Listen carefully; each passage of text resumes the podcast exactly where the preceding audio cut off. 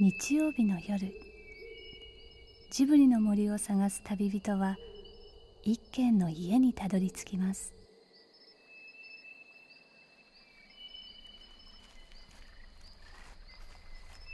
ジブリの森のラジオの川のほとり。そこに立つレンガの家はスタジオジブリ鈴木敏夫さんの隠れ家です。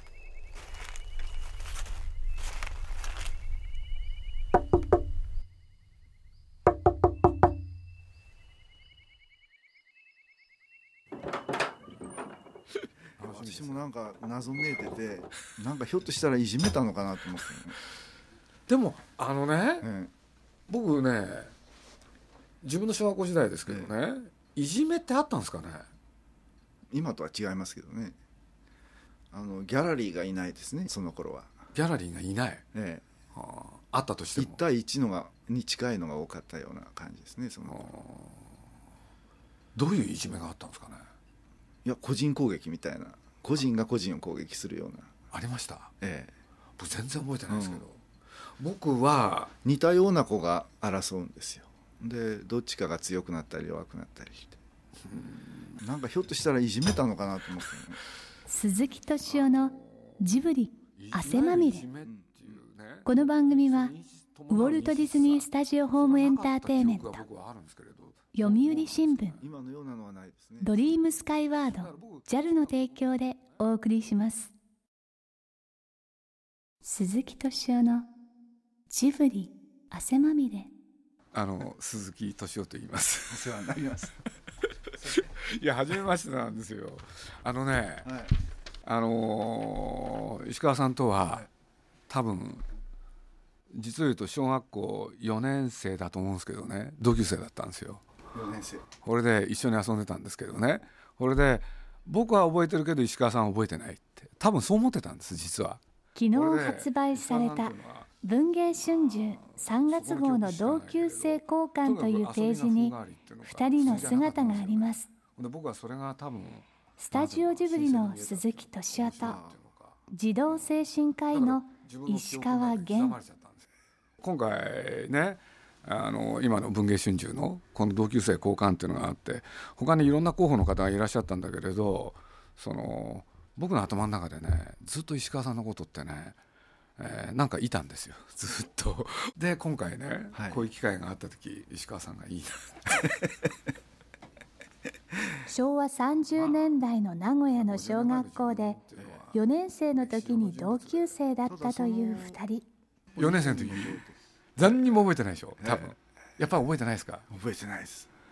本当に完全に忘れてますね、僕ねその4年生の時手下だったんですよ。うん。石川さんの他には手下いたんですか？他にはいないでも鈴木さんには忘れられない記憶があるみたいです。ね浅岩岡小学校えええの裏手にね、えその壊れたゴミ置き場があったんですよ、ええ。ええ。パッと見るとなんか牢獄みたいで、うんそそこへね石川さんがいろんな下級生その前へ通りかかる。捕まえてはね中へ閉じ込めるっていう。え そんな全然記憶にないですそれで、ええ。僕はそれを手伝わされたんですよ。へえ。毎日やってたんです。ひどいですねひどいんですよ。そんなでも僕はねくどいですけれど手下だったんですよ。うん。石川さんの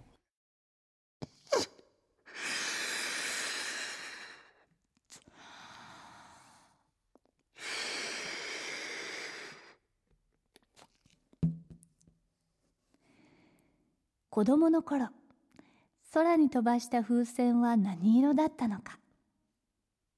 そんな小学校時代のある日の記憶をはっきり思い出すことができますか？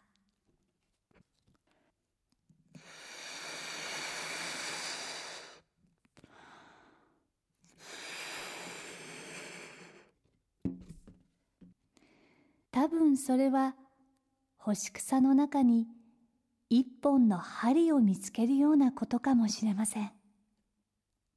なぜ鈴木さんにはその針が見えるんでしょう？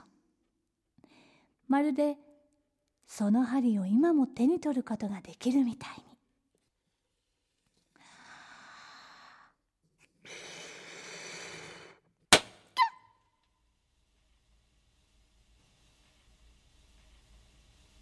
石川さんは去年アスペルガー症候群歴史と現場から極めるという本を編集して出版。今さまざまな不可解な事件の背後に潜んでいるとも言われるアスペルガー症候群の研究を続けているそうです。いや私もねあのほとんどジブリのものを見てなかったんです。あそうですか。いやそれはいいんですけれど。今回初めてトトロを見たんです、はい。ええ。でねそのそれでその聞いてみようと思ってたんですけどはい。あのトトロの陽子ちゃんってわかります？いやわかんないです。わかんないですか？陽子ちゃん？ええ。でね私のねまあどんな子供たちを見てるかっていうとうん。あの将来発達空気が読めないとか、KY とか言いますよね今、うん駆け引きができないとか、は裏表がないとか、うん。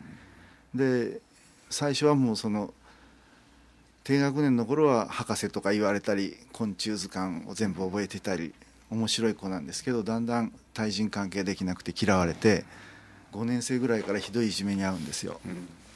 でそういう子たちを3歳ぐらいから見つけてできちんとその、まあ、告知なんですけど、でその対応をさせるってことをまあ今やってるわけですね。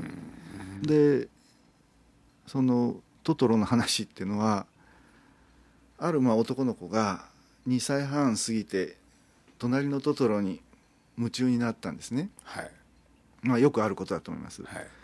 でお母さんにまあ毎日23回はさいあの見たいと。見たいと、34回ですか。催促するんですね。34回見たいとうん催促した、でそのうちトトロの陽子ちゃんが陽子ちゃんがって言うんでお母さんが「陽子ちゃんなんて出てこないでしょ」って。さつきちゃんとめいちゃん兄弟ですね、でそれにさつきちゃんのお友達はみっちゃんよと。うん。その度に応じてたんですね、うん。でみっちゃんってのはあのその名前は2度ほどしか登場しないんです、でそれも知っててもうお母さんも一緒に見てるんで随分トトロ通になってたわけです、でその数ヶ月そのトトロを見ない時期が続いてですね3歳を過ぎた日にある日突然そのトトロの話題をその子が出してきて、でメイちゃんが迷子になって「止まってください」って言ってバイクのお兄ちゃんが「陽子ちゃん気がついた?」っていうシーンがあるらしいんです。そのことを言ったんです。うん。でそれでお母さんは改めてその、見たんですね。うん、見てみるとメイが行方不明になった時にあのさつきが探しに行くんですね。はい。でそうするとその道のとこで荷台のついたオートバイに男と女が乗って来るんですよ。でその時にそのオートバイの前バーッと飛び出して妹を見なかったかって言って、そのあのさつきがはい。男の人に尋ねるんですね、そうすると男の人はふっと後ろを向いてそのあの「陽子ちゃん気がついた?」って言うんですよ。忘れてました。でそれを見てた。で母親はその時初めて納得した。でその時に初めて母親はうちの子はよその子と違うなと。私たちとは違うなってことを感じてうん私たちのとこを受診したんです。うん。でアスペルガー障害とかアスペルガー症候群って診断されたんですね。うん3歳ですか？ええ。はだから2歳半の時にその彼は車やオートバイに夢中だったわけです。あで例えばあの母親がどういう時気が付くかというと絵本読んであげますね、そうするとその大抵主人公が大きく前景に描かれててでその物語の話も言葉で書かれた話もその主人公のことについて書いてありますね、でところがそれをその子に見せると「あトヨタの何型?」とか言うんですよ。でよく見ると山の中に米粒大ほどの細い道があってそこに米粒大ほどのその車があってそれが形になってるんですね。でそんなとこはもう物語を読む人は全く注目しないだから彼はその車に興味があってそんな物語とか感情とかには全く関心がないわけです。でそこでそのなんでそのさっきのオートバイの女の子の後ろに乗ってる女の子の名前劇の中では全然大事じゃないえーものを覚えてたかっていうとオートバイに惹かれてたんですね。でそういう形で診断されるわけです。だから今その枝葉を見てあの一本の木を見て森が見えないっていうかだから健康なっていうかいい加減な脳だと木も見えるし森も見える。木しか見えない。でそうするともう当然だんだん周りから周りの子たちと見方が違うんで。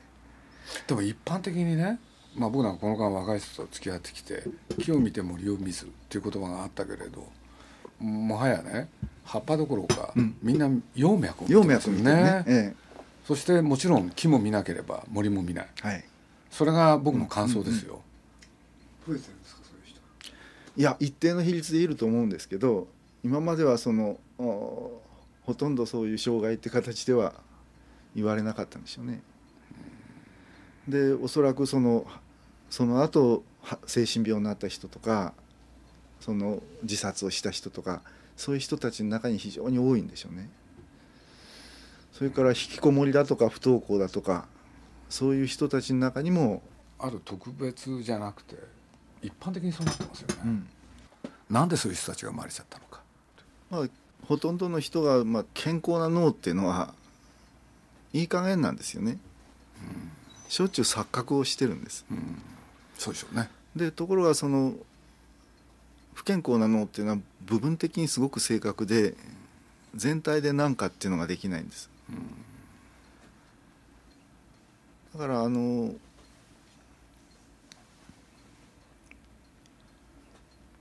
その辺でものすごく真面目にやってて能率が悪くて人との関係っていうのは誰でもその両面がありますから片方の面だけずっと信じてると裏切られるわけですね。だからもうこんなもんだと思ってやっていかないと必ず計算通りいかない。うん世の中ね本来そういうもんですよね、ええええでそこのその法則っていうのはもう生まれつき刷り込まれてるのかほとんど教えられるものではないんですね。でその教えられないとこを自分でできてない人が、増えてますよね、ええ増えているっていうのはその世の中自体が割とそのきちんとした形を求めていい加減さも要求するっていうことが増えてるんでだからほとんど駆け引きとかできないしその裏表もないしっていう形でやっていくと全部その引っかぶ悪いこと引っかぶらなきゃいけなくなるんですね。やっぱりその辺はもう特殊な世の中だったら生きられるってことじゃなくてどこへ行っても難しいんですよね。だから彼の世界を周りが作らないといけないんですよ。だから今お話伺っててねその2歳半の子の場合ビデオさえなければそういうことは起きなかったって思ったりするんですね繰り返し繰り返し見るからそういうところの発見も生まれるわけですよねだからまあ僕は本当は本来ねなんとなく思ってたこととしては映画なんか1回だけ見たら二度と見ない。ほんであとは自分の想像力の中でそれを含ませればいい。ところがそういう装置ができたがゆえに、ん。要するにそういうことに関心を持つ人が増えてる。悪夢みたいなもんですね。そういうことですよ、うん。チャチに作ってあれば、ん。僕らの子供時代がそうであったように、それは引きずらなかったはずですよね。でそれはそのままやっぱりジブリの作品にも当てはまるわけですよやっぱり聖地に作ることによってねそれをずっと引きずる人が出てくる。なるほど。やっぱりそれとやっぱり今言ったようなねビデオみたいな装置がある。そのことによってそういうふうになりやすい人が多いですよね。だから劇みたいに舞台装置をもう壊しちゃって上演の時だけっていうのがいいんかもしれませんねそういう意味で。だからまあそれを許す環境が生まれちゃったっていうこともあるんですけどね。例えば劇なんかはみんな約束事じゃないですか、だから書き割りその他ね、要するにチャチであることによって本質が見える、だからそのそういう部分をチャチじゃなくしたものが多くできちゃってるから、それは悩みの対象ですよね。だんだんこう現実まがいも現実もどきみたいなのを作っていくんですね。あのクローン人間の世界ですよね、それそれを現実だと思う人が出てくるんじゃないですかねだからこれねすごい矛盾があるんですけどね。例えばトトロを作ってる時僕なんかも宮崎駿っていう人にね要求してるんですね。で何を要求したかっつったら皐月とメイが初めてトトロに会うシーンがある。そバス停、うん、そその時が勝負だと。要するに子供はねあこういうのがいるっていうことで信じてもらえる可能性は高い。確率は高い。しかし大人はどうだろうって。大人にまでその存在をね信じさせることができたら成功ですよねなんて要求してるんですよね 実は。で要求した結果、ね、どうなったかは皆さんの評価があるんでしょうけれどしかし結果としていろんなことを生んでる。なんていうのはちょっと思ったりもするんですよね。まあえ映像っていうのはこう、うん、怖いですよね映像は、うん、あの隠蔽された障害はいはいはい、あの本をちょっと読ませてもらったんですよね、えー、これでいわゆる非言語性 LD っていうんですか、で僕はそういうものの存在、まあ、今でいうアスペルガー障害ってやつですね、うんはい、そういう人たちはどうなっていくんだろうすごい気になったんですよというのは僕にとってやっぱり切実なんですよね自分の子供たちの問題でもあるしそれから働いててもその人たちと一緒にやっていかなきゃいけないんですよねだからそのそういうパターンをまずその人が自覚することが大事なんだけど、うん、まずその自覚する第一歩は治らないってことですよね、うん、で治そうとして努力すると余計ひどくなりますよね、うん、でそれからまあ周りも治らないっていうふうに思うことですよね。それが理解ですよね、治らない。治らないってことが大事ですよね、これを本人も自覚し周りもそれを認めてあげると、えー、周りは身近な人って治らないと思ってないんで、うん、なんとかしようと思いますよ、ね、なんとかしようと思ってこじれるんですよね、うん、治らないっていう認めたら治りますね、うん、だから発想ですね。治らないっていうことを教えるんですよね。それでもいいじゃないか、人間の感情が複雑になるっていうのはやっぱり欲望がどんどん出てくるってことですから、だからいろんなことを人間が知識を持てば持つほどあるいはいろんな可能性を信じれば信じるほど欲望の塊になって何もできなくなるわけですあなたには何何でもやれるのよとかこんな世界もあるのよあんな世界もあるのよっていうのはやっぱりそのいい加減に生きれない人にそれを見せちゃうと大変なことになる。でいい加減に生きれるそういう意味では健康な脳の人はそんなありはしないわと。いい加減僕はいい加減ですからね。段階の世代っていい加減でしたよね。ちょっといい加減すぎたんじゃないかなっていう。ね、あのそれも含めて僕は本当はね問題じゃないかなって気もしてるんですけれど。あの鈴木敏夫のジブリ汗まみれ、うん、どうしてそうなったのか分かんないですよ、うんうん、旭川丘小学校の裏手にね、ええその壊れたゴミ置き場があったんですよ、え、ところがその壊れたゴミ置き場。で入り口ドアがね扉がね、うん、格子になってるんですよ。ちょっと大きめの、だからパッと見るとなんか牢獄みたいで、うん、そそこへね石川さんがいろんな下級生その前通りかかる。捕まえてはね中へ閉じ込めるっていう。そんな全然記憶にないです、ね、これで、ええ、僕はそれを手伝わされたんですよこれでね、え、いろんな子たちがそのことによってね、あの授業に出席できないんです、でそれをね、あの石川先生がね、危機としてやってたんです。なんででしょうね。だから僕はねまあ今精神医学者をやってらっしゃるでしょ？私そんな患者さんばかり扱ってるんです。でも4年生の時何にも覚えてないでしょ？多分、やっぱり覚えてないですか？覚えてないです毎日やってたんですよ、中学になっても高校になっても大学になってもそして社会人になってもずっとね僕の記憶の中から消えないんですよ、罪悪感なんですか？罪悪感とはちょっと違うんですけどね、うんうんうん、だから石川源っていう名前が、うん、その今の牢屋とね、牢屋遊びとね、ええ、なんか結びついてて、え、俺で中学の時も高校の時もね、どっかでそれは見かけることはあったんですよ、で見かけるとねその牢屋のことを思い出してたんです、はあ、で今回ね、はい。こういう機会があった時はいいろんな候補の方いらっしゃったんですけれど、はい。石川さんがいいな いやーびっくりしましたね。分析されるとどうなるんですか？先生だから。いやいやかん本当に完全に忘れてますね。何にも覚えてないですか？えなんで僕は覚えてるんですかね？えいや私がなんで忘れてるかですね。いやまああのその4年生の時ちょうどね月光仮面流行ってる頃なんですよ。あこれで石川さんは風呂敷を使って月光仮面の真似して。やってまこれでついこの間あのどういう少年だったか石川さんがね僕絵に描いてみたんですよ。こんな感じだったんですよ。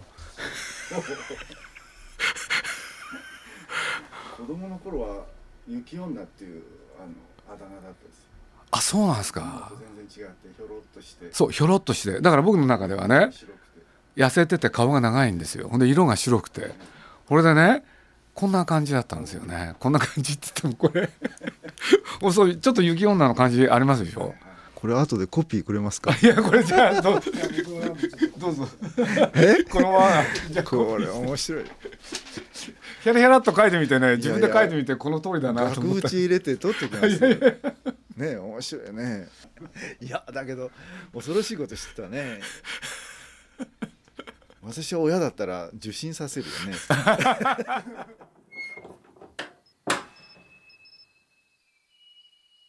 その似顔絵は番組のホームページにアップしておきましたけど。この続きはまた来週。鈴木敏夫のジブリ汗まみれ。今夜の出演はスタジオジブリ鈴木敏夫精神科医石川源でした